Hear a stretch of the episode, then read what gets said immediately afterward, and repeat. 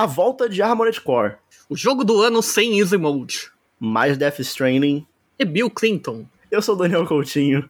E eu sou Daço Augusto. E tá começando o centésimo vigésimo episódio do Show Me Cash.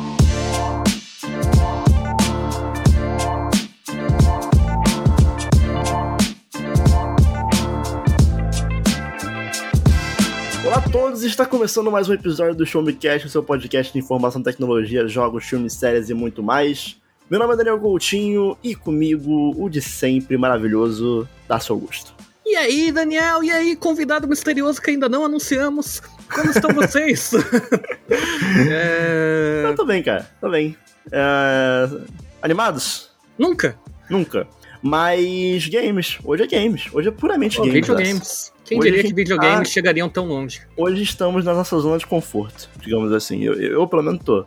Quando eu falo de games, eu eu tô tranquilo, entendeu? Eu não sei, eu acho que eu perdi um pouquinho a zona de conforto depois que a gente foi dormir duas da manhã na quinta passada. Talvez, é uma possibilidade. Mas, além do Dácio e da minha presença aqui, nós temos um convidado muito mais que especial. Temos conosco o senhor Edu. Como é que você está, Edu?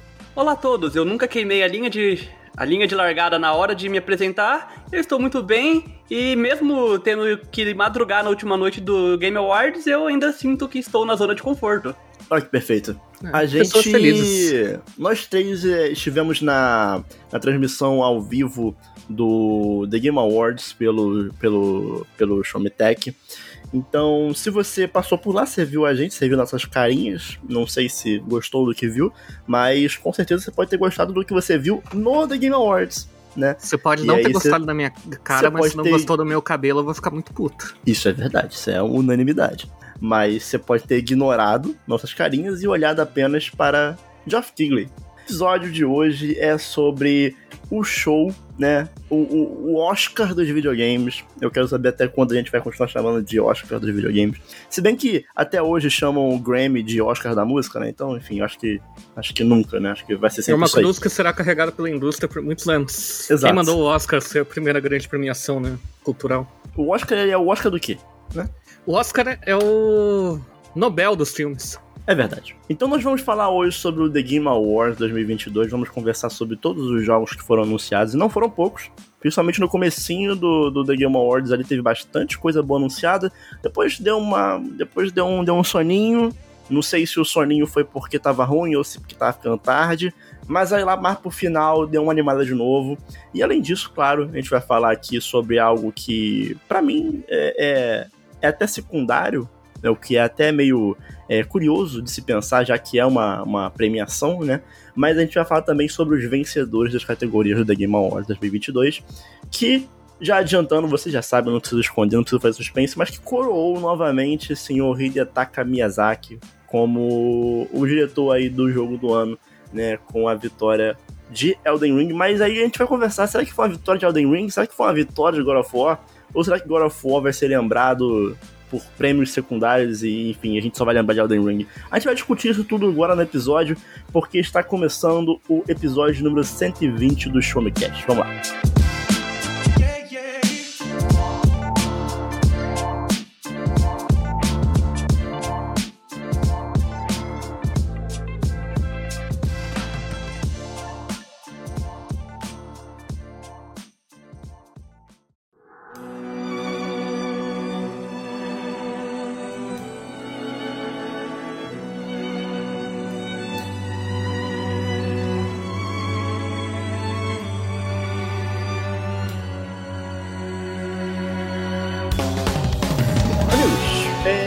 Começar aqui falando sobre os joguinhos que foram anunciados no evento. Eu tô com uma lista aqui que inclusive tem. Vai estar o link na. Né, o link do post do próprio Shumitech no, no post do, do, do, do, podcast ou na descrição né, desse podcast, caso, caso você esteja ouvindo aí num, num aplicativo como o Spotify, como todos os outros, você vai poder acessar lá a lista que nosso querido Douglas Costa, aqui do Showmetech, fez com os principais anúncios do The Game Awards.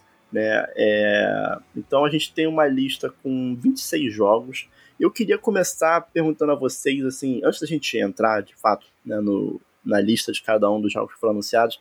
Queria perguntar o que, que vocês acharam do evento no geral, assim, para anúncio. Porque eu tenho a minha visão de que foi o que eu falei na intro, né? Ele começou muito bom, teve uma sequência muito boa de anúncios, e aí depois deu uma, deu uma desacelerada.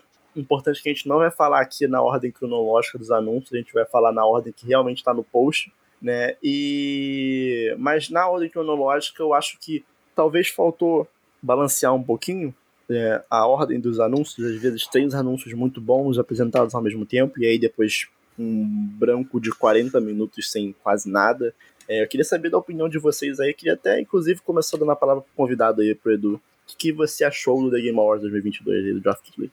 Então, comparado com as edições anteriores, eu realmente acho que houve um pequeno, uma pequena melhoria no evento em si. É claro que, como você cita, falta uma melhor distribuição da ordem dos eventos, mas no geral eu acho ainda que foi muito bom. É, teve grandes momentos do evento que assim, além da premiação e dos jogos em si, teve houveram alguns fatos ali como o grande discurso do personagem que dá a voz ao Kratos, ou aquela cena do momento final que para muitos é o ponto alto da noite, que vão ser bastante lembradas. E falando dos anúncios, eu acredito que faltaram alguns jogos que eram esperados de aparecerem num evento como esse, como o próprio Hogwarts Legacy, que virá ter agora uma apresentação melhor sobre a gameplay dele, mas no final eu fecho meu ponto falando que eu gostei.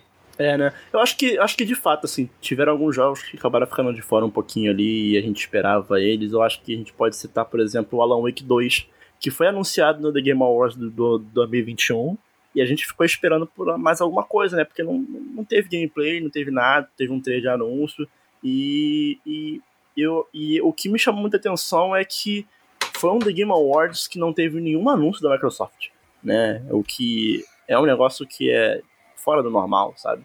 É, a gente tem bastante, bastantes anúncios da Microsoft, ainda mais agora que ela tá comprando todo mundo. Vai comprar o Dacio. Vai comprar o Dacio já.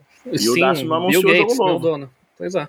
é. Cara, o evento assim, eu acho que o Geoff é tão amigo do Kojima que ele aprendeu também a ter uma necessidade de um editor, né? Porque é isso, na verdade. O, a distribuição, como o Edu falou, foi simplesmente absurda. Eles colocaram coisas como um Death Stranding 2, que por mais que eu ame Armored Core, Death Stranding 2 é muito mais material de fim de show do que Armored Core. Eu, eu acho que quiseram dar uma moral pra From Software, na real. Pode ser também, mas ao mesmo tempo a gente tem que pensar que tudo bem, criou um grande movimento de pessoas procurando Armored Core agora, né? No meu feed do Twitter, o que tem de maluco jogando, inclusive eu. É, eu, o não, jogo... eu, eu, vou, eu tô preparado aqui, só não tô com tempo ainda, mas eu vou jogar o 3, que dizem que é um dos melhores aí. Muito bom. Eu tô jogando o 5 de PS3. Inclusive descobri que meu PS3 tá com problema nesse processo, mas enfim. E eu é... concordo com esse ponto do Armored Core, porque realmente eu não conhecia muito bem a franquia, já tinha ouvido falar, eu fui atrás, mas o nível de interesse de pessoas no meu feed, seja do Twitter, do Facebook, te comentando, falando e principalmente jogando o jogo, simplesmente virou uma outra realidade. É porque o nome From Software hoje em dia é muito grande, né? É, é ele libera uma curiosidade com a própria história da empresa, né? Eu fiquei, eu tava comentando com o Daniel esses dias, fora do ambiente de trabalho, no ambiente pecaminoso. É, é... A gente deu alt tab, é só isso. Foi. a gente saiu sai do, do slide pro Telegram, sabe? É, isso.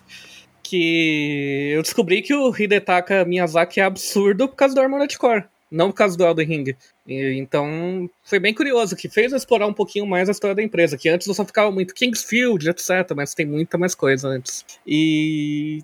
Mas, em geral, assim, eu acho que foi esse ano foi fraco em termos de evento, de anúncio, etc. Uh, o grande momento que era E3 não ocorreu, né? Teve muitos anúncios espalhados e nenhum deles de grande impacto, na minha opinião. E com isso, o Game Awards acaba se destacando um pouquinho mais, porque teve muito nome de peso. É o melhor evento de anúncio de jogos do ano? Eu acho que é. Eu acho que muito. Se a gente não contar algumas Nintendo Directs, eu acho que é. Acho que se a gente não contar Nintendo Direct em geral, né?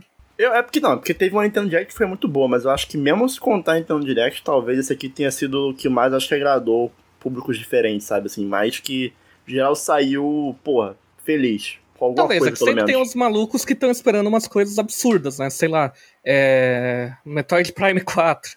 Ah, esse jogo nem existe. Sim, gente. sim. Mas. É, mas eu acho que junto com, junto com a Nintendo Direct aí de setembro, né, que teve Foi, o Fire o Fire Emblem, Emblem, o. Zelda, o Pikmin 4, o Kirby novo, teve um monte de coisa também. Acho que é, ali mais pro fã da Nintendo, aqui mais pro fã de game geral, assim, acho que foram É. os melhores eventos do ano. E há de se elogiar também como essa variedade atingiu um nível que eu não esperava, porque a gente teve uma coisa como um jogo do Hellboy, que esteticamente Sim. e até de gameplay foi uma das coisas que mais me atraiu, assim, no evento. Uhum. Então, no fim, eu acho que o Game Awards conseguiu melhorar comparado aos outros anos. O show ficou um pouquinho. Eu acho que eh, fluiu de uma maneira melhor a entrega do- dos prêmios e também dos negócios, mas em geral acho que só falta eles saírem da realidade de só colocar os anúncios e pensarem mesmo em como espaçar eles pro futuro. Porque se você tinha um Hades 2 iniciando o negócio, no meio você coloca aquele baioneta e finaliza com Armored Core e com Death Stranding 2, eu acho que a impressão geral do evento seria bem maior. Sim, também acho, também acho. E então vamos, falar então um pouquinho sobre os anúncios é, de cada um deles. Óbvio que a gente vai ter que passar por cima um pouco rápido de alguns, porque são, são muitos anúncios. Mas a gente tem o Dead Cells Return to Castlevania, que esse aqui, na verdade, ele- se eu não me engano, ele, ele- abriu o show ou ele foi no pré-show? Ele foi que o foi que a- abriu o show. Foi o que abriu o show, né? Que a gente até tomou um susto na hora, porque a gente viu um personagem de Dead Cells e aí começava a aparecer uns personagens de Castlevania e a gente, pô, isso aqui vai ser um smash de roguelike, de, de Metroidvania, enfim. Acabou que não, acabou que foi uma DLC de Dead Cells que vai, vai se passar, né, no, no universo de Castlevania, o que eu acho, que eu acho legal. É, inclusive, pô, espero que volte Castlevania né, com tudo aí, né? As pessoas olhem isso aí pensam, pô, podia voltar, né, Castlevania? Podia fazer um joguinho novo aí, ma- bonitinho, né? Mas enfim, é Konami. E a gente teve também o Replaced, que foi um jogo que começou o trailer, a gente- achando que era alguma coisa envolvendo aquele jogo lá do Aritotska, né? Do. do Paper? Split? do Papers, Please, a gente achou que fosse uma coisa do tipo. Acabou que não, acabou que foi um jogo que já tinha, já tinha até sido anunciado anteriormente, a gente viu de novo aí é, um trailer, né, o jogo aí tinha sido anunciado para 2022, acabou que vai ficar para 2023, que o jogo ele, ele meio que tem uma, uma... ele fala um pouco sobre guerra e acho que, é, pelo que eu vi, ele teve um adiamento por, por conta da própria guerra na Ucrânia, tinha algumas similaridades, então é, não sei se só por causa disso, mas houve um adiamento para o ano que vem. Né? A gente teve também o Blue Protocol, que é um novo MMORPG de ação aí que está sendo produzido pela Bandai, né, com a Amazon Games, que chamou atenção, né? O, o Dacio principalmente ficou, eu lembro que o Dacio ficou tipo, hum, Uhum. bonito isso aí. Mas Eu é acho- MMO, né? Então, o que me surpreendeu mesmo é o fato dele ser um hack slash, né? Sim. Em, ambientação MMO. Porque como a gente comentou na live, MMO sempre tem aquele negócio de fica parado, né? Meio Diogo Defante na frente do negócio e batendo. Uhum. E, e sei lá, não é a coisa mais animadora do mundo, né? Mais Uhum, excitante, etc. Então talvez tendo um, um input possa ser algo meio diferente. Ao mesmo tempo, eu fico imaginando que é um negócio muito difícil de acertar. Tanto é que a gente pode contar nas mãos os MMOs que realmente fizeram sucesso, né? Então Sim. eu acho uma aposta arriscada, mas tô curioso pra ver. Fora que o Blue Protocol também, com essa nova pegada do Hack and Slash, ele traz também uma grande novidade pro gênero MMO, que como vocês comentaram, a grande maioria, World of Warcraft, pra quem é mais antigo e gostava da época de Lan House, tinha o Ragnarok, que basicamente você tinha que acertar sua build e aí ficar apertando os botões aleatoriamente durante as, as raids de dungeons ou os combates PVP, sem uma estratégia definida, assim. Claro, tinha ordem ali pra você acertar os combos, mas não tinha tanta ação. Era basicamente você clicar no lugar certo que não tinha essa chance de erro, por exemplo. Era uma comparação de planilha de Excel disfarçada de jogo, na verdade. É. Porque qu- quanto mais grande seu status, você vencia fácil. É isso. Sim. Eu, eu, por exemplo, eu tentei jogar o Final Fantasy XIV aí na época, é o aclamado MMORPG, que você pode jogar aí, enfim, o meme.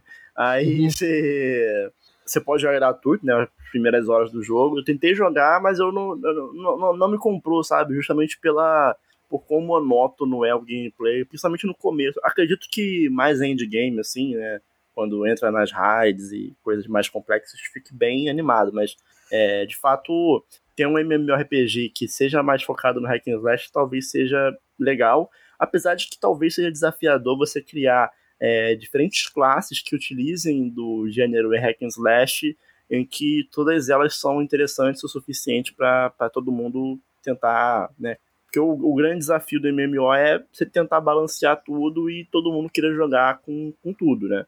Então, para você não criar uma classe só que é muito apelona ou roubada, enfim. Acho que há um desafio muito grande aí nas mãos da Bandai, mas que chamou a nossa atenção aí pra, por ser um.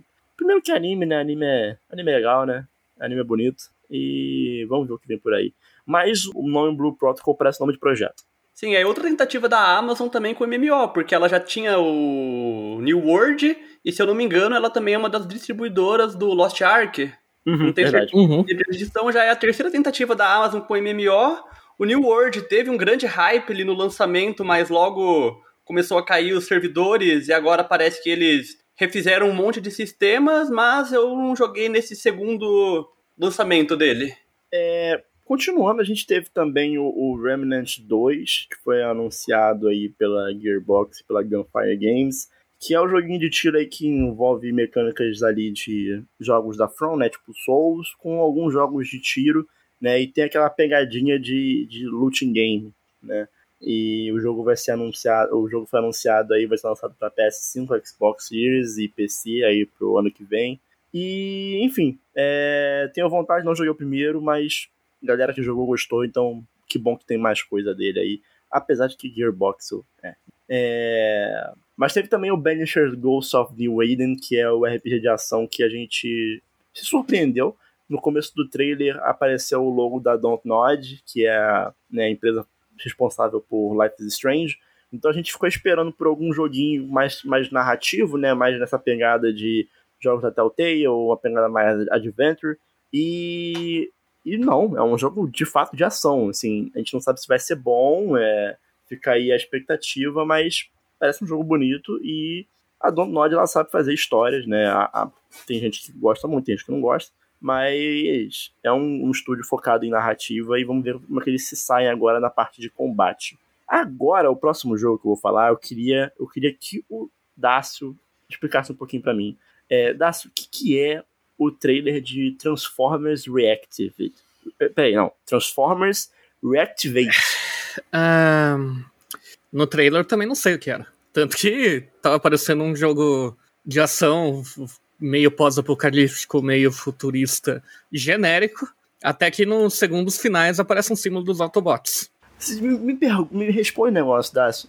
Como é que você lança um trailer de Transformers sem Transformers? Cara, com perdão das expressões pesadas que eu vou usar aqui, mas eu acho que a pessoa tem muita merda na cabeça pra errar desse jeito, né? Porque puta que pariu. Você tá, tá falando de Transformers. Robô gigante que transforma. E você coloca um carinha com cara de nerd. Aí toma no cu, meu irmão. Aí eu te, eu te pergunto, o que, que teve no trailer de Armored Core? Já, já, já antecipando aqui o assunto. Cara, robô! Teve robô. O que, que tem que ter no trailer de Transformers? Robô pra caralho! E não teve! e daí depois, no release, chegando, tudo certo, etc., descobrimos que é um jogo multiplayer online competitivo. Ou seja, não vai ser muito bom, não. Próximo. Não, exato, próximo. é, a gente teve também um anúncio de Returnal para PC, aí a Sony continuando, é, continuar, é, vai continuar lançando seus jogos no, no PC, o que eu acho maravilha. Acho que todo mundo tem que lançar jogo no PC também. Nintendo, lance Zelda no PC, imediatamente. É, e é bom aí que vai ter implementação aí das tecnologias DLSS 3.0, Ray Tracing, vai ter suporte para monitores ultra-wide, então é aquelas coisas que os fãs de PC curtem, né?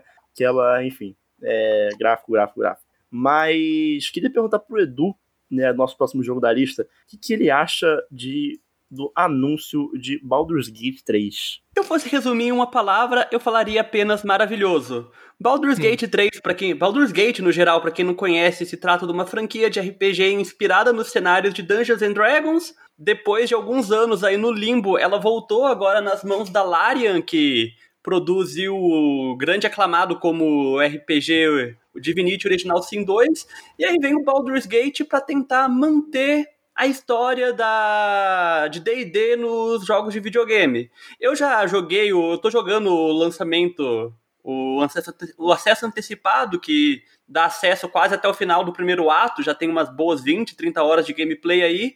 O jogo tá muito bom, eu sinto que a Larian consegue manter o espírito, unindo as mecânicas que tem dentro do D&D junto com a modernização dos jogos. É algo que para mim está sendo executado muito bem. Eu consigo ver a característica das, dos diferentes, das diferentes raças, personagens ali. E o trailer com o anúncio em si, que agora é uma data para o jogo oficial sendo lançado no, em agosto de 2023, também apresenta um personagem muito bom que é o Minsky que é assim um dos personagens mais amados por quem já vem nessa rotina de jogar Baldur's Gate desde sempre. Eu tenho alguns amigos que acompanham também os jogos e assim que apareceu o Minsk no trailer, a grande maioria só soube falar disso o resto do evento. O Minsk foi até interessante que a introdução dele foi bem notável, né? Caótica. Sim. Caótica, Sim. digamos. É, é, tava é. óbvio ali que eles queriam dar destaque pro personagem do jeito que ele é, apareceu. Assim, tanto que no Cara... trailer, tanto que no teaser pré-TGA pré que eles fizeram, a cena era do Minsk sendo despetrificado, porque na história dos jogos antigos vai ter um pouquinho de spoiler aqui, então desculpa se alguém ainda não jogou Baldur's Gate, mas o Minsk é aquele personagem que ele pede para ser petrificado e posto na praça central da cidade de Baldur's Gate para voltar à vida só quando a cidade precisasse dele de volta para proteger para proteger ela. O que aconteceu, eles não entraram em detalhes, mas eu espero que o jogo responda essa pergunta. Olha só. Eu é um... tô muito curioso para jogar. Eu nunca joguei Baldur's Gate, mas eu joguei Divinity e eu confio muito no trabalho da do, do Larian Studios. E, cara, eles são mestres, mestres, mestres em fazer sistemas de RPG e, e questlines e Assim, provavelmente o Divinity Original Sin é talvez, acho que junto com The Witcher 3, o melhor RPG ocidental que eu já joguei. Mas, enfim, vamos esperar para ver aí. Não sei se eu vou jogar os outros Baldur's Gate antes. É, você acha que do que precisa jogar ou você acha que dá para ir pro 3 direto? Assim, é, eu acredito que você não precisa jogar ele diretamente, porque as histórias acontecem em momentos bastante distintos. Eu não lembro agora a linha do tempo, mas os dois primeiros jogos acontecem há alguns bons anos antes do Baldur's Gate 3, então a história parece bem separada. Se você quiser ter um pouco mais de imersão dentro do jogo em si, o que eu recomendaria é você conhecer mais e pesquisar sobre uhum. a Costa da Espada, que é o cenário que se passa D&D, um dos cenários de D&D, na verdade, porque quando algum personagem ou evento é citado, é obviamente o impacto para quem consome, quem consome já o RPG de mesa vai se sentir, nossa, então foi isso que aconteceu naquela aventura ali, fechou isso, agora não, conheço esse personagem. Diferente de alguém que nunca conheceu, mas ainda assim, é, com a experiência de alguém que ama RPG, que no meu caso, com alguns amigos que gostam de RPG eletrônico, mas nunca de D&D, a experiência de todos estão sendo bastante positivas, então, se você quiser já começar pelo mais moderno, pode ir pelo Baldur's Gate 3, que vale a pena demais. Legal. E aí, além disso, a gente teve o The Last of Us Parte 1 pra PC também. Mais um Acho que sem comentários, todo mundo gosta, eu odeio, é, etc. Absurdo, absurdo. Vamos absurdo. para o próximo. O, o Dacio ele tem duas opiniões muito absurdas, que é Last of Us e Zelda. Zelda. Né? Enfim. A gente é, teve também o, um trailerzinho de gameplay do The Lord of the Fallen, que é um nome muito ruim, porque uhum. é muito difícil das pessoas entenderem que é, não é o Lords of Fallen, é, é o tipo The Lords of the Fallen, né? Eles fizeram um reboot da série só colocando um The na frente.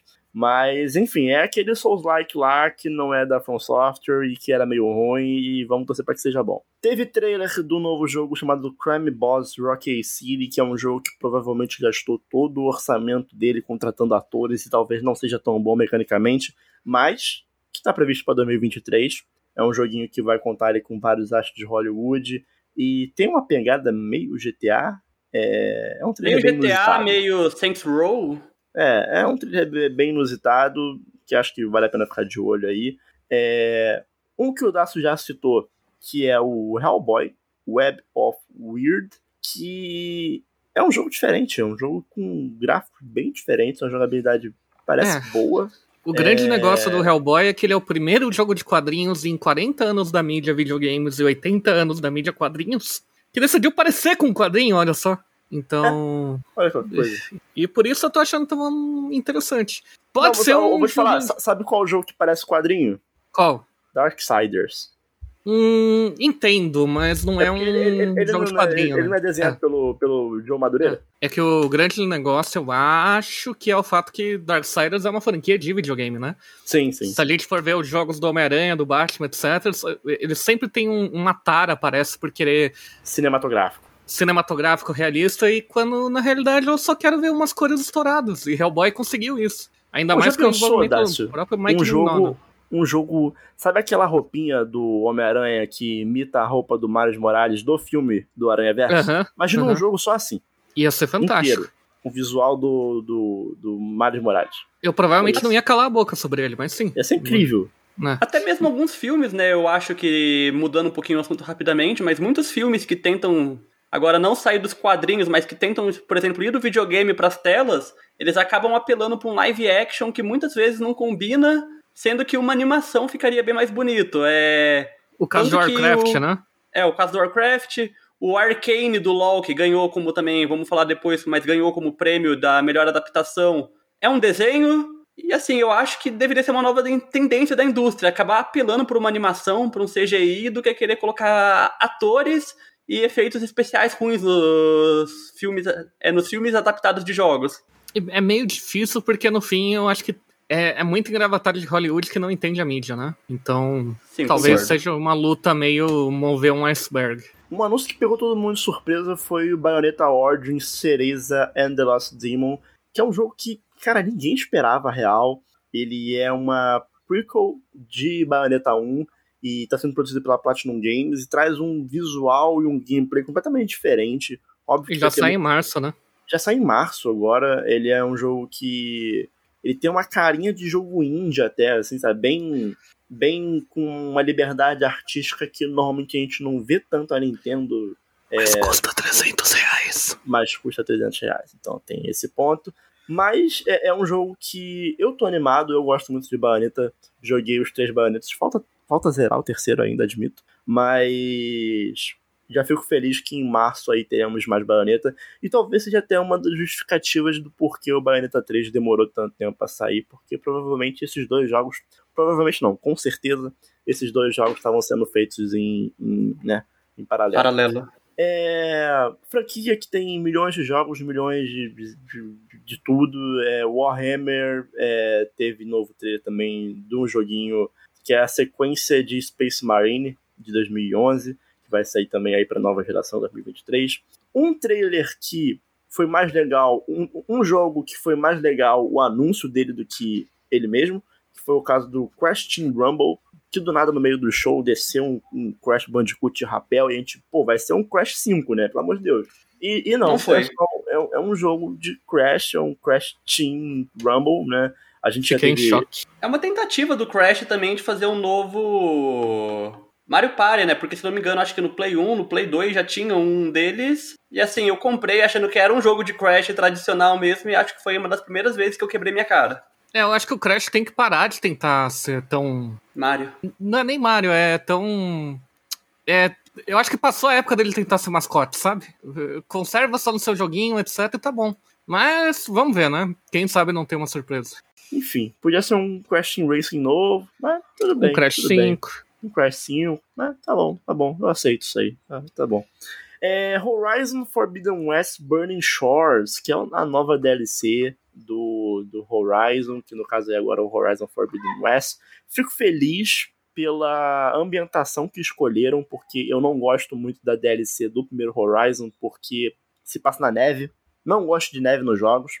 Sou contra então a neve você nos odeia o, a introdução do Red Dead Redemption 2? No, eu acho que no Red Dead 2 é um dos, uma das poucas vezes que eu acho que, mesmo com a neve, ficou bonito. Mas é que se, se você parar pra ver, é porque assim, não é que eu odeio neve, mas é que eu acho que, por exemplo, o Red Dead 2, ele fica muito mais bonito quando sai da neve. Uhum. Quando sai da neve e começa aquele, aqueles pastos verdes com umas poças d'água, assim, tu fica, caraca, esse jogo aqui é lindo, tá ligado?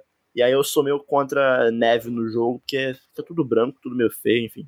Mas tem a DLC aí, é, não é na neve, pontos positivos para ela, que os jogadores vão explorar as ruínas de Hollywood. Olha só, que loucura. É, e é Horizon, né? Robô gigante, dinossauro. Arco e flecha. arco e flecha, nesse aí você voa, então, enfim, você sabe o que esperar. É, Tekken 8, Dácio. O que você espera Tekken 8? Cara, pelo trailer ele é Tekken, então tá ok É mais já. Tekken, só que 8. Ao É. invés de 7 é o 8. É muito legal quando o 8 realmente aparece. Eu fiquei muito empolgado, então tá legal. Não, mas é tipo isso mesmo, né? É, tipo, é, é- ah, é, saiu uma geração nova, precisamos de um Tekken novo, então lança. É, o Tekken, eu acho que é a franquia de jogos de luta que mais se mantém parecida entre um jogo e outro, então... E aparentemente as pessoas gostam disso. Sim, Porque É. as pessoas gostam do gameplay do Tekken, então é bom que não mude tanto. Mas é como diz o ditado, né? Time que tá ganhando não se mexe. Pra que vai mudar uma É. fórmula aí de anos pra. É, de fato. de fato. alô, Guilty Gear. Enfim, próximo. É, Mas teve um trailer muito legal de um jogo que parece que tem potencial. Talvez não tenha. Quer dizer, talvez não, não, não consiga atingir o seu potencial, mas tem potencial. Inegável. Que é o Suicide Squad Kill the Justice League.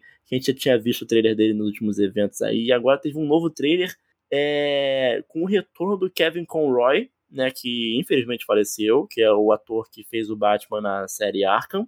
E de surpresa, a gente teve um anúncio aí de que vai ter o Batman nesse jogo e que foi um trabalho que o Kevin Conroy fez antes dele vir a falecer. Então a gente vai ter aí um último trabalho dele como Batman, o que é, pô, o que é bonito, né? E a ideia do Batman ser um chefe de um jogo é uma ideia absurda. Principalmente Eu- que pô, a a Rocksteady sabe demais. fazer o Batman. a gente falou, a gente falou isso lá no, no, no, no- durante a live. Cara, dá pra fazer um jogo do Batman que você enfrenta o Batman e é um jogo de terror. Sim.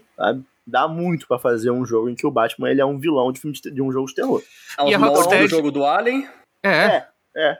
Tipo E a isso, Rocksteady... porque, cara, o Batman tem muito recurso. Então, assim, deve dar um medo enfrentar o Batman. Absurdo. E eu confio na Rocksteady nisso, porque no Arkham City ela fez uma das melhores boss fights da história, que é contra o Mr. Freeze. Que é que Então- você não pode usar o mesmo golpe mais que uma vez nele. Então você Sim. tem que ficar pesquisando outras formas e o ritmo é simplesmente genial, assim. Sim, Eu sim, sim. tenho boas esperanças. Então, vamos, vamos ver o que vem por aí. Street Fighter 6, que não é muita novidade pra pra ninguém. É... A novidade é que o... anunciou que o jogo vai sair dia 2 de junho, também conhecido como o mês oficial dos jogos, 2023. Que teve muito jogo sendo anunciado pra junho. E aí o Daci vai poder falar até um pouco melhor, porque, mas eles anunciaram ali uns novos personagens, né, Daci? O que, que Sim, o? DJ e três novos assim. Só que o trailer foi muito rápido, não deu pra ver muito dos personagens, só que, em geral, é, eu testei o Street Fighter 6 na BGS desse ano, foi uma experiência fantástica, assim, muito obrigado a Capcom por ter aberto lá o, o fundinho do stand pra eu ficar meia hora jogando. E, cara, as expectativas estão muito boas, eu acho que é o melhor, ele tem um potencial pra ser o melhor Street Fighter já feito, e isso é falar muito, a gente tá falando de uma franquia final de 30 anos, né? Eu Sim. confio que vem aí uma coisa muito boa e que até quem não gosta muito de jogo de luta vai querer tocar. É, eu, eu, por exemplo, eu tô interessado aí. Não sei se vou jogar, mas é um jogo que tá bonito, que tá me chamando a atenção. Outro jogo que foi anunciado pra junho de 2023, o mês dos games, do ano que vem, é Diablo 4, né? Que já tava rolando ali alguns rumores de que teria essa data de lançamento. Teve um trailer é, de Cinematic que, cara, é trailer de Cinematic da Blizzard que é absurdo sempre, sempre foi, sempre vai ser. E, A Blizzard enfim. não erra em Cinematic, é incrível Não erra, isso. não erra, não erra. É, eu não sei se a gente chegou a comentar isso na live ou se eu vi, eu li em algum lugar e minha memória tá me enganando, mas a gente comentou sobre o fato do, do, do filme do Warcraft não ser feito pelo pessoal de CG da Blizzard. Não, Sim, nós comentamos e sobre até citamos no podcast também. Foi, né? Verdade. Porque a- a- eu tava na dúvida se tinha sido a gente ou se eu ouvi em algum lugar e achei que foi a gente. Mas essa hora eu tava com sono já. é absurdo, né, cara? É sempre muito bom esses trailers. Eu lembro que eu lembro que uma das primeiras vezes que eu fiquei assim maluco de querer jogar um jogo foi com o Cinematic do Diablo 3, sabe? E eu achei aquilo ali impossível, cara. Eu, eu- eu fui mostrar pra minha mãe, mãe, isso aqui é videogame. Ela ficou, E daí lá o demônio. É, e... É, fora Ah, que não, Diablo, Não, nunca teve essas coisas. não. Diablo 4 agora precisa também tentar trazer um pouco mais de prestígio pra Blizzard, né? Porque o lançamento do É, verdade. Immortal pro celular, infelizmente, não foi assim o que era esperado. Muita microtransação, polêmica envolvendo o jogo. E a Então, Blizzard quem não, tá, sabe- não tá mandando bem em lançamento, né? É, não sim, só em o lançamento, né? 2. Também moral, né? Moral assim de Ah, sim, ser é. uma empresa minimamente ok. Mas isso É. fica para outro episódio. Quem sabe então o Diablo 4 não volta aí, traz de novo esse prestígio. E será que até lá a Microsoft consegue comprar a Blizzard? Talvez. Talvez. Se deixarem, né? Não sei. Deixarem isso daí também é Mas outro jogo que foi anunciado foi. ah, Anunciado não, né? Mas que teve data, que foi o Star Wars Jedi Survivor, que vai mostrar a continuação da história do Jedi. Calquenses? Cal... É, isso aí. Cal, Cal o quê? Eu esqueci o nome. Calquenses. É verdade. É, eu joguei, mas eu só lembrava do Cal. Não lembrava do sobrenome dele. Mas, enfim, agora ele não é mais Padawan, agora ele é um Cavaleiro Jedi e ele vai continuar enfrentando o Império. Na aí, verdade, eu errei o nome, é Calcastes. Isso aí, boa, verdade. Outra. Acho que uma outra, outra pedrada aí que teve no evento que foi. Pô, Death Stranding 2, né? A gente. O bebê cresceu, o- gente. O bebê cresceu. O bebê tem asinhas de anjo agora. É... Enfim, entendi o trailer? Não. Entendi mais do que eu achei que ia entender? Entendi. Então. É, mais Kojima. Pra quem é fã. Kojima perdeu a mão? Sei, cara, sei que é porque é continuação, né? Então a gente, algumas coisas a gente vê que é absurdo, mas a gente entende, né? Que a gente já jogou o primeiro jogo. Mas estou, estou numa boa expectativa por Death Stranding 2, mais pelo gameplay do que pela história. Eu, sendo bem sincero, eu já falei isso em algumas oportunidades. Eu não sou o maior fã da história de Death Stranding. Acho o roteiro dele um pouco. Enfim. É, ele tem uma mensagem bonita pra falar, mas acho um pouco bobo em alguns momentos. Mas ele é um jogo ótimo de se jogar. Ele mecanicamente é um dos jogos mais gostosos que eu joguei na geração anterior. E tô animado, tô animado pra, andar mais, pra fazer mais entrega e, enfim, e fazer o stealth de mundo aberto aí do Kojima. O outro anúncio que a gente teve foi o, entre aspas, novo Bioshock, né, que foi o Judas, né, Judas, que o criador da série Bioshock, o Ken Levine, né, tá trabalhando num novo jogo que é basicamente Bioshock, né? Só que sem o nome Bioshock. Que vai ser de novo um joguinho focado em narrativa, totalmente single player. E provavelmente vai ser muito bom isso aqui. Eu, talvez esse seja o melhor jogo que foi anunciado no evento. Mas Embora a gente não sabe é muita só coisa o dele. Bioshock 4, né? Se a gente parar pra ver. O que é maravilhoso. Que Bioshock 1 é maravilhoso. Bioshock Infinite é muito gostoso. Bioshock 2 não existe. E tomara que tenha aí um bom jogo com Judas. E o Infinity, pra mim, tem um dos melhores plot twists da história dos jogos. Que eu não vou entrar em detalhes, mas quem conhece a franquia sabe do que eu tô falando, então. E o 1 também. O 1 também. Sim. O 1 foi, acho que, um dos primeiros jogos que teve um plot twist, assim, que chocou todo mundo, sabe? Porque foi um jogo de 2007, então ele foi precursor em muita coisa que ele fez ali. É, Além disso, teve Hades 2, que maravilhoso, lindo, perfeito. É, A Supergiant é talvez um dos meus estúdios favoritos de videogame atualmente. E Hades 2 é mais Hades. E é isso. Ele vai entrar em Early Access, assim como o primeiro aconteceu. É, em algum momento de 2023 vai ter um Early Access, o que é legal porque aí a própria comunidade vai trabalhar, vai, né, junto com os desenvolvedores, né, pensando em, em coisas para implementar no jogo, para melhorar. Não peguei o Early Access do primeiro, mas estou pensando seriamente em jogar o Early Access do segundo. Normalmente eu sou meio contra o Early Access porque eu sempre fico naquela expectativa de, pô, eu quero jogar o jogo final, não quero jogar uma versão beta, alpha. Mas esse eu tô tão na expectativa que talvez eu jogue. E também como é, como é roguelikezão desse estilo assim, dá, tem um fator replay bom, então eu posso jogar agora e depois quando eu sair jogar de novo, enfim. E ver as mudanças, né? Exato. E os últimos dois anúncios. É, primeiro, vamos matar já que é o Final Fantasy XVI. Acho que é só mais um trailer. A gente já. Quem tá na expectativa já tá na expectativa.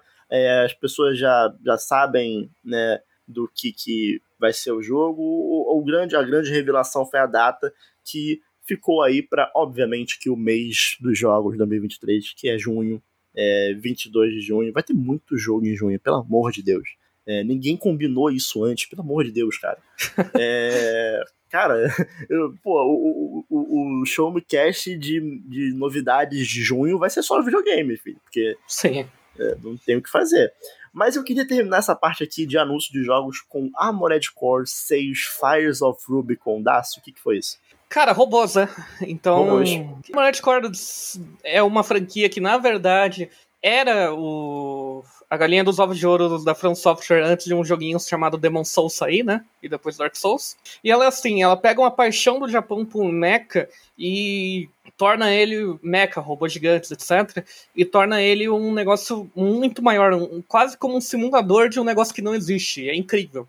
Então é praticamente você sai numa missão, ganha dinheiro depois de terminar a missão, porque você é um mercenário num futuro pós-apocalíptico, e você usa esse dinheiro para montar seu robô como você quiser. E quando a gente fala como você quiser, é como você quiser mesmo. Você pode colocar ele como, um, como quatro pernas e com oito braços, sei lá. E, mas só tem que ver se as peças têm sinergia, né? Porque pode ser o robô visualmente mais legal, mas talvez ele não seja viável na batalha. Então é um negócio bem interessante. Eu fiquei tão empolgado com o trailer, principalmente por ser a From Software fazendo um dos negócios clássicos dela depois dessa grande onda de Souls, né, que tá vindo desde 2011 aí.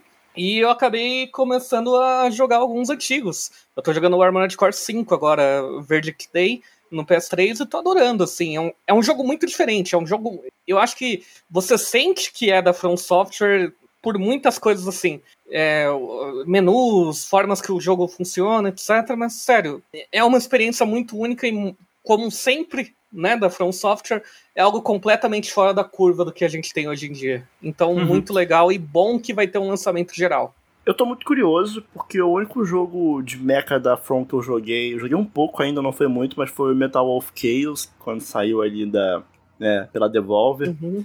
E, de fato, é, é um negócio diferente. É um negócio que eu tô muito curioso para ver como que a From vai pegar uma franquia clássica dela e vai não, não incorporar as coisas de Dark Souls, mas como que ela vai como que ela vai usar toda essa expertise que ela teve nos últimos 10, 11, 12 anos para melhorar essa franquia, né? E é um Armored e... Core com orçamento, a gente tem que Exato, bastante orçamento. Espero ver onde é que eles vão enfiar a Moonlight. É...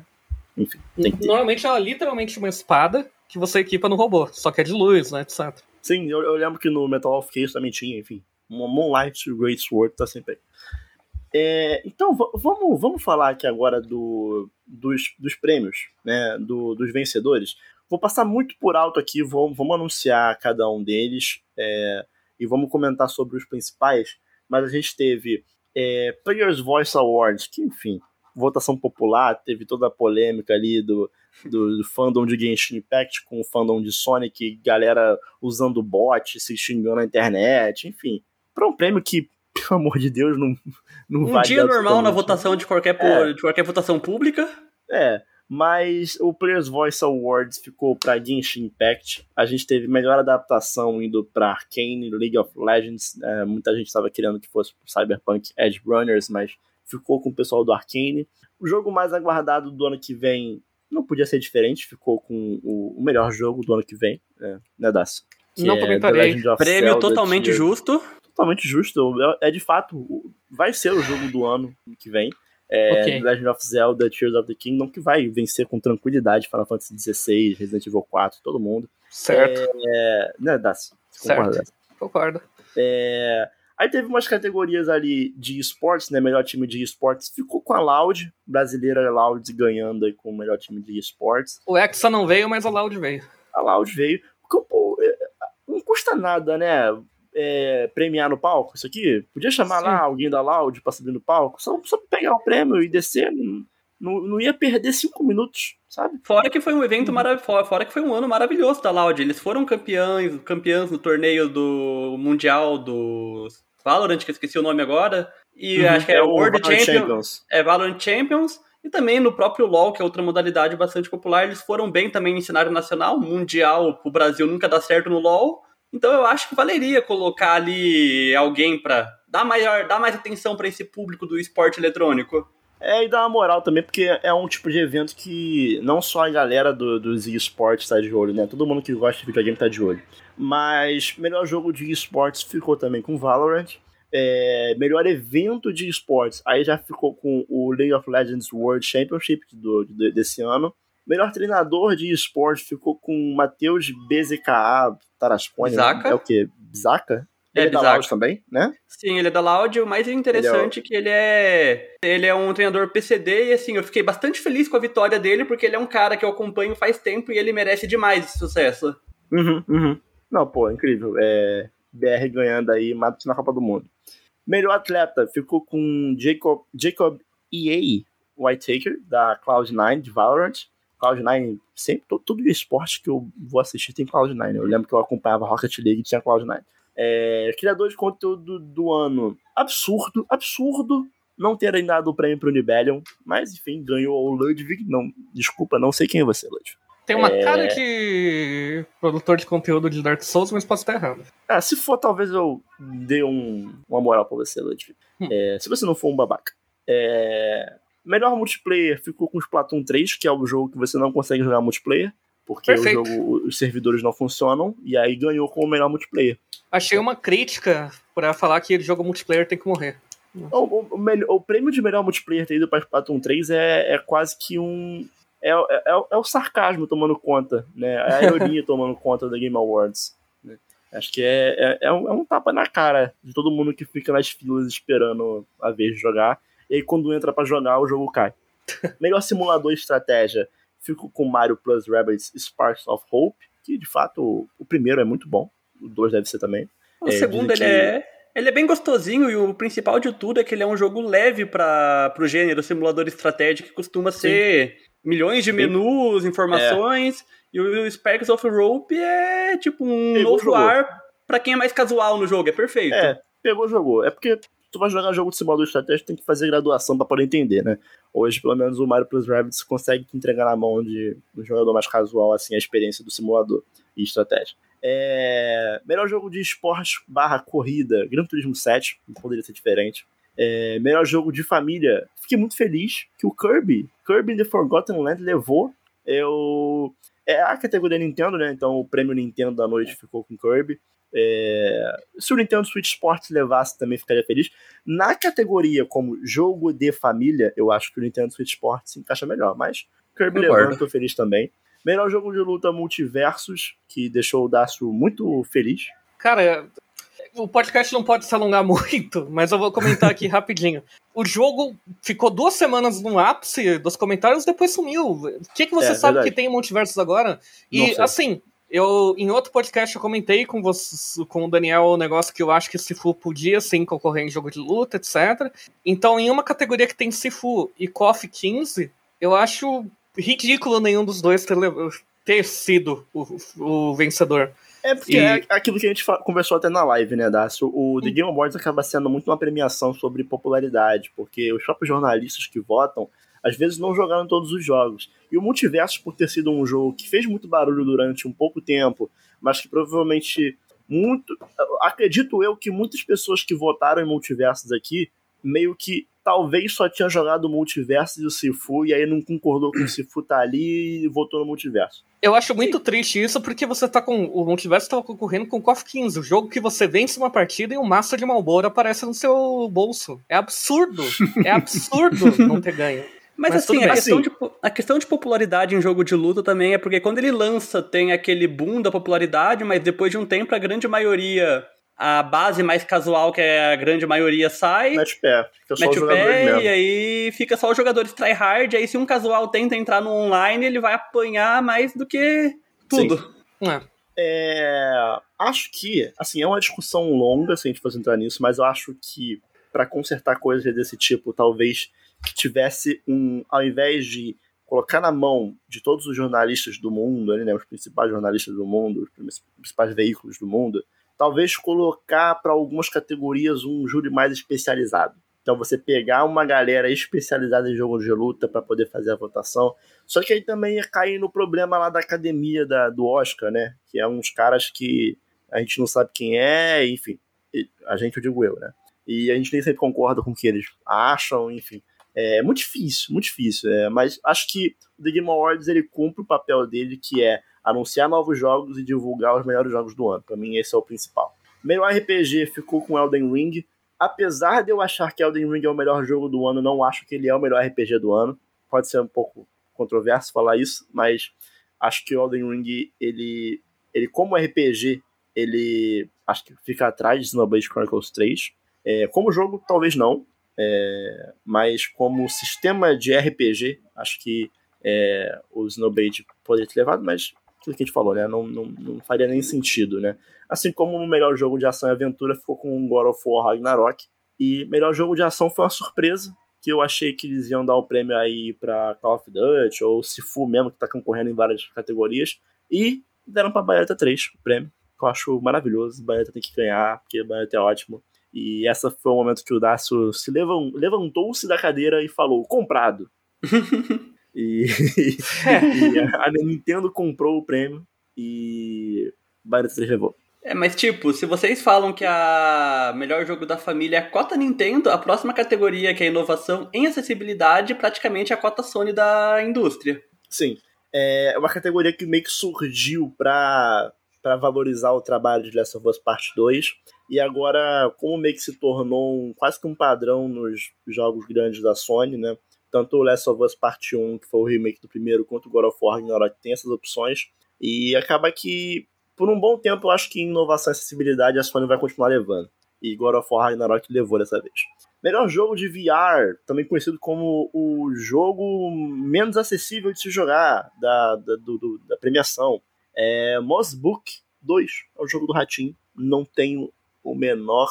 Não tenho, a menor capacidade de falar sobre esses jogos, porque é, para eu comprar um PSVR 2 mais um PlayStation 5 eu tenho que ter 10 mil reais. Infelizmente, não tenho 10 mil reais. É, melhor suporte da comunidade, Final Fantasy XIV Online, é a premiação que tem todo ano, são os meus competidores todo ano. Melhor jogo mobile, Marvel Snap, fiquei feliz, apesar de ter sido o único jogo que eu joguei aqui da lista. Tem, tem alguns problemas, Marvel Snap, a gente conversou sobre ele aqui um pouquinho, mas enfim, tá aí, Marvel Snap, melhor jogo mobile do ano. Melhor jogo indie de estreia, ficou com Stray, e o Stray levou os dois, os dois prêmios de indie, tanto o melhor indie quanto o melhor indie de estreia. É, só digo uma coisa: meteram a mão no meu Vampire Survivors, meteram a mão no meu Cult of the Lamb. Concordo. E Stray levou o jogo do gatinho aí, de novo, mais um prêmio por popularidade. E melhor jogo contínuo, de novo, Final Fantasy XIV Online. Também a mesma premiação tem todo ano, só contou segundo troféu do ano passado. É, Games for Impact ficou com As Dusk Fall, que é a categoria que premia os jogos que trazem algum tipo de discussão ou tem alguma história por trás que fez um, um, um, bem à comunidade, que trouxe alguma coisa que impactou positivamente a indústria ou pessoas ao redor do jogo. E ficou aí o prêmio com As Dusk Fall. Melhor performance, melhor atuação, meteram a mão na Menon Gage de Immortality, apesar de que eu gosto muito do Christopher Judge, não consigo torcer contra ele. Mas é porque Immortality teve atuação absurda, né? Mas o prêmio ficou com Christopher Judge de God of War, que inclusive o God of War foi o jogo mais premiado né, da noite e o Christopher Judge fez um discurso de 15, 20 minutos. Ficou ali um bom tempo discursando no palco, virou até um, um meme ali um pouquinho na, na, no Twitter. Melhor design de áudio. Roubaram o meu Gran Turismo 7, porque o prêmio foi para God of War Ragnarok. É, que tem um ótimo design de áudio, mas, pô, Gran Turismo 7, pô, carrinho vrum vrum absurdo. Lindo, né? Pô, e o, é, de é, é, o, é o barulho parecido com o carro real, né? Parecido não, acho que muitas não. vezes é captado pelo real. Não, é um negócio muito que... absurdo praticamente todos. Absurdo. É, absurdo. É, melhor trilha sonora ficou com God of War também. É, Bear McCreary ficou com o prêmio. E acho que poderia ter dado pra Metal Hellsinger ou pro Yasunori Mitsuda do Xenoblade.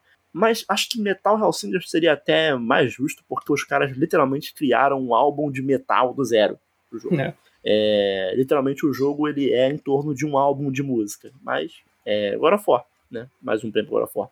Melhor direção de arte, Elden Ring levou, que eu concordo. Elden Ring bem, bem bonito mesmo. É... Horizon poderia ter ganhado, também acharia ok. Stray poderia ter ganhado. God of War também. Os próprios Score, acho que os cinco jogos que estão aqui são jogos com ótima direção de arte. É... e aí tem os três principais categorias aí, que é a melhor narrativa. Ficou para God of War. Melhor direção ficou para Elden Ring. E o jogo do ano foi Elden Ring. Eu queria perguntar para vocês aí o que vocês acharam das premiações aí no geral. Você acha que foi justa? Vocês não se importam tanto? O que vocês acharam, no geral? É, então, para mim, obviamente, eu vou começar pelo grande destaque que foi o Elden Ring, jogo do ano. Para mim, uma premiação justíssima e também difícil. Porque, assim, varia muito de gosto pessoal esse tipo de premiação. Tem muitas que eu vou discordar aqui, mas, assim, varia também, como eu disse, varia do que você gosta. Eu sou um fã de RPG, sou fã dos produtos que a Nintendo faz, então eu acredito que alguns prêmios mereciam mais para eles porque eu também joguei eles, mais do que os outros. É, tiveram muitos concorrentes aí, teve muitos jogos que mereciam ser premiados, mas não foram, como o próprio Sifu. É, Cult of the Lamb merecia também, que foi um jogo sensacional. Mas ainda assim, Stray, Stray por causa do hip, do hype que ele levou, por vir ser um jogo de um gatinho, ter um investimento legal e também por ter o suporte da Sony, acabou levando por popularidade, mas eu não acho que é um jogo ruim.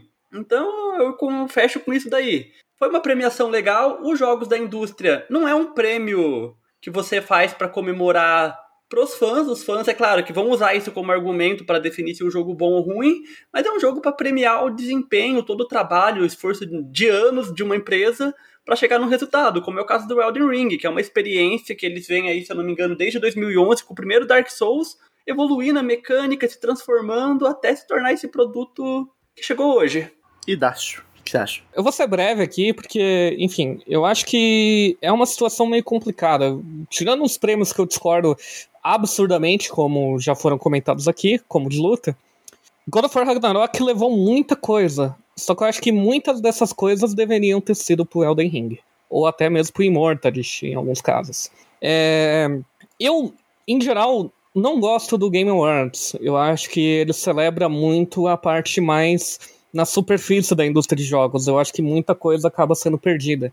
O próprio prêmio de narrativa foi muito discutido, né? Porque Elden Ring poderia realmente ser ser indicado quando na verdade era um, era um tipo de discussão que não existiria se videogames como uma forma de expressão, a arte, fossem levados um pouquinho mais a sério, em vez de só é essa um... indústria de hype. É um negócio que a gente até comentou sobre no episódio, né, falando um pouquinho sobre uhum. as expectativas pro The Game Awards, né? É, foi o último episódio, inclusive. Que a Sim. gente conversou sobre o que, que, a gente achava que deveria ganhar, né? Porque a gente, de fato, é, eu ainda mantenho minha opinião de que Elden Ring e Immortality trazem um refresh, algo novo, né? Um, uhum. Uma forma de, de, de passar uma narrativa que ela é apenas possível dentro da mídia do videogame, né? Enquanto God of War Ragnarok você conseguiria é, transcrever aquilo para uma outra mídia, como um livro, como uma série, como um filme, sem perder tanto do que está sendo contado na narrativa. Eu vou extrapolar a enésima potência aqui, mas um crítico de arte jamais compararia um Romero Brito a um Van Gogh, sabe? É, então fica um cenário meio complicado, porque eu acho que o Game Awards premia um, uma superfície que deveria cada vez mais ser combatida, que eu acho que é essa indústria de hype, eu acho que é essas situações. Mas como a gente não pode combater, é, afinal os videogames necessitam dela atualmente para existir, né? Eu entendo as vitórias de God of War Ragnarok, embora não concorde. Mas é o que eu comentei na live, que com Elden Ring ganhando o jogo do ano, no fim, o que vai ficar de legado dessa premiação, o que vai ficar pro futuro, é a situação que simplesmente vão e pegam o ganhador. Quem vai ser citado ano que vem, quando a gente fizer um post no Show Me Tech de expectativas pro TGA 2023, será o Elden Ring e não as várias vitórias do God of War. Então, no fim, que bom que Elden Ring ganhou. Pelo menos isso a gente sai. Independente de ter sido menos do que o esperado ou mais, tendo o principal título da noite, é meio que o legado está feito, sabe? É, foi o que você falou na live, né? Acaba que uhum. as outras categorias, elas são um pouco esquecidas na, na história. E fica mais o, o, grande vencedor do ano, né? Eu, por exemplo, eu não lembro quem levou a melhor narrativa no passado. Sim. Não lembro, mas eu lembro que foi o Takes Two que levou o jogo do ano. Em 2019, eu não lembro quem levou a melhor direção de arte, mas eu lembro que foi Sekiro que foi o jogo do ano. É, assim como 2017, eu não lembro quem levou, sei lá. É... Trilha sonora. Não, essa eu lembro. Caralho. essa eu lembro. Mas eu não lembro quem levou, sei lá, é, é, de melhor ao design. Mas eu lembro que quem levou foi o Zelda Breath of the Wild que levou jogo do ano. Em 2016, quem levou a melhor trilha sonora foi Nier Automata. Eu, acho que a única comparação que eu, eu acho que a única comparação que o povo lembra muito assim de qual ganhou o que foi em 2018 com a questão do God of War e o Red, Red Dead 2. Sim, aconteceu hum. um pouco disso em 2018, né? O Red Dead levou bastante prêmios e no final o God of War foi o vencedor, né? Então. Mas no fim é que vira mais uma anedota, né? Foi o ano que foi garfaram God of War, igual vai ser o ano que garfaram The Ring. É, vai virar sim. mais uma anedota, um detalhe, mas o jogo do ano ainda é aquele. Sim. Mas eu acho que o The Game Awards ele cumpre o seu papel como um evento que comemora o ano dos videogames, é, coloca em, em evidência, é, teoricamente falando, os melhores jogos do ano. Né? Nunca vai ser, sempre vai ter um jogo com menor popularidade que merecia estar em uma das categorias e não tá. Ele é um evento que ele consegue chamar uma atenção e unir os olhos é, da mídia, né, do, do, do jornalismo no geral, para videogames. Né? É uma época que The Game Awards, é, que, que videogame pode acabar saindo né, num grande portal de notícia que normalmente não cobriria videogames. Então, eu acho que ele cumpre o seu papel né, dentro da grande indústria né, dos jogos. Ele anuncia novos, novos jogos e, quem sabe, é, alguém vendo ali os indicados pode acabar indo jogar um, por exemplo, Xenoblade Chronicles 3 foi, foi indicado ao jogo do ano. Você não acha que alguém viu isso e falou, pô, vou comprar pra ver qual é? Porque, pô, tá aqui, né? Sem Com dúvidas. certeza, entendeu? Então eu acho que ele cumpre o seu papel, né? Assim como outras premiações, eu acho que o mais importante delas é um papel de divulgação e comemoração. E a gente fica aí na expectativa do que vem pro futuro, né? Ano que vem parece que vai ser um ano muito bom, muito bom videogame, porque eu acho que finalmente a gente vai de fato entrar na geração do PS5 e do Xbox Series, sabe? Porque por causa da pandemia, por causa de, enfim, é, crises na indústria de semicondutores, tiveram muitos problemas, né, no começo da geração. E eu acho que agora em 2023 a gente de fato vai entrar, porque, por exemplo, todos os jogos que estavam aqui nas principais categorias, eles tinham versões para PS4, para Xbox One. Acredito que pro ano que vem isso mude. Pro ano que vem, os grandes jogos eles vão estar dedicados à nova geração, o que é triste para pessoas como eu, por exemplo, que não vou poder jogar por enquanto, então eu tenho que comprar um, um, um console novo. É, mas é bom que, enfim, a, a indústria tem que seguir adiante, pegando o que tem de melhor aí, e não só em questão de gráfico, mas né, em possibilidades do que dá para fazer né, com a tecnologia. Afinal, tem muita coisa que hoje você pode pensar que funciona no PS5, mas ela também tem que funcionar para um jogo um jogo rodar num videogame, num computador de 2013, né, basicamente. Então, de fato, é uma situação bem complicada.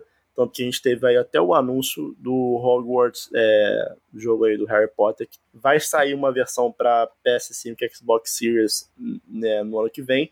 10 de fevereiro. De, é, e a versão de, da geração anterior ela foi adiada. E o pior ainda foi a versão do Switch, que foi mais postergada ainda. Essa versão eu não acredito que vai sair. É, então Eu também Essa aí eu acho lenda sair. urbana tipo Project Cars pro Wii U. É, isso daí eu acho uma maluquice. Eu vejo esse jogo, a gente não tem como isso aqui sair pro Switch. Não tem. Mas, mais uma última pergunta. Será que 2023 vai conseguir superar 1998 na história dos games? Não. A resposta é não. Não, eu concordo. A resposta é não, porque precisa superar primeiro 2017. E ainda não tivemos um ano que supere 2017. Mas é isso, meus queridos. A gente vai chegando aqui no final do Show Me Cash de número 120. Queria agradecer a presença de vocês aqui. Queria primeiramente agradecer ao Dácio, que tá sempre aqui. É nóis, meus amigos. É isso aí. Semana que vem estamos aqui novamente. É Toys. E queria agradecer ao Edu pela presença. É, queria que o Edu aí deixasse as redes sociais dele aí, Twitter, Instagram, o que você quiser. Caso as pessoas que estão ouvindo aí queiram te seguir, é, onde as pessoas podem te encontrar, Edu? Bom, primeiro de... obrigado. Ah, tá. Primeiro de tudo, foi um prazer estar aqui. É uma experiência nova e muito boa pra mim. Eu normalmente estou no Instagram, Facebook, Twitter, até mesmo na Twitch, tudo com o mesmo arroba, que é arroba Sarariedo. E normalmente eu faço live de futebol manager, então se você gosta de esportes, provavelmente você vai me ver falando um pouco demais sobre isso. Perfeito, perfeito, perfeito. É, lembrando que o Showmecast ele é um podcast do portal Showmetech, então você pode acessar lá em www.showmetech.com.br. Você vai ficar por dentro de várias notícias envolvendo o mundo dos jogos, também sobre séries, sobre tecnologia no geral, sobre filmes. Você acessa lá e você vai ficar por dentro de tudo, que tem um conteúdo maravilhoso. Lembrando que a gente também produz conteúdo para o YouTube. Dá um search lá, Showmetech. Você vai ter bastante conteúdo para você assistir aí enquanto você almoça, enquanto você faz suas coisas. E ficamos por aqui. É... Queria agradecer a todo mundo que ouviu esse episódio. É, a gente ainda tem mais dois episódios esse ano, o ano tá acabando. É, mas queria já agradecer a todo mundo que nos acompanhou até aqui. E dar um beijo, um abraço, porque a gente se vê semana que vem. Tchau, tchau, gente. Falou! Tchau, tchau.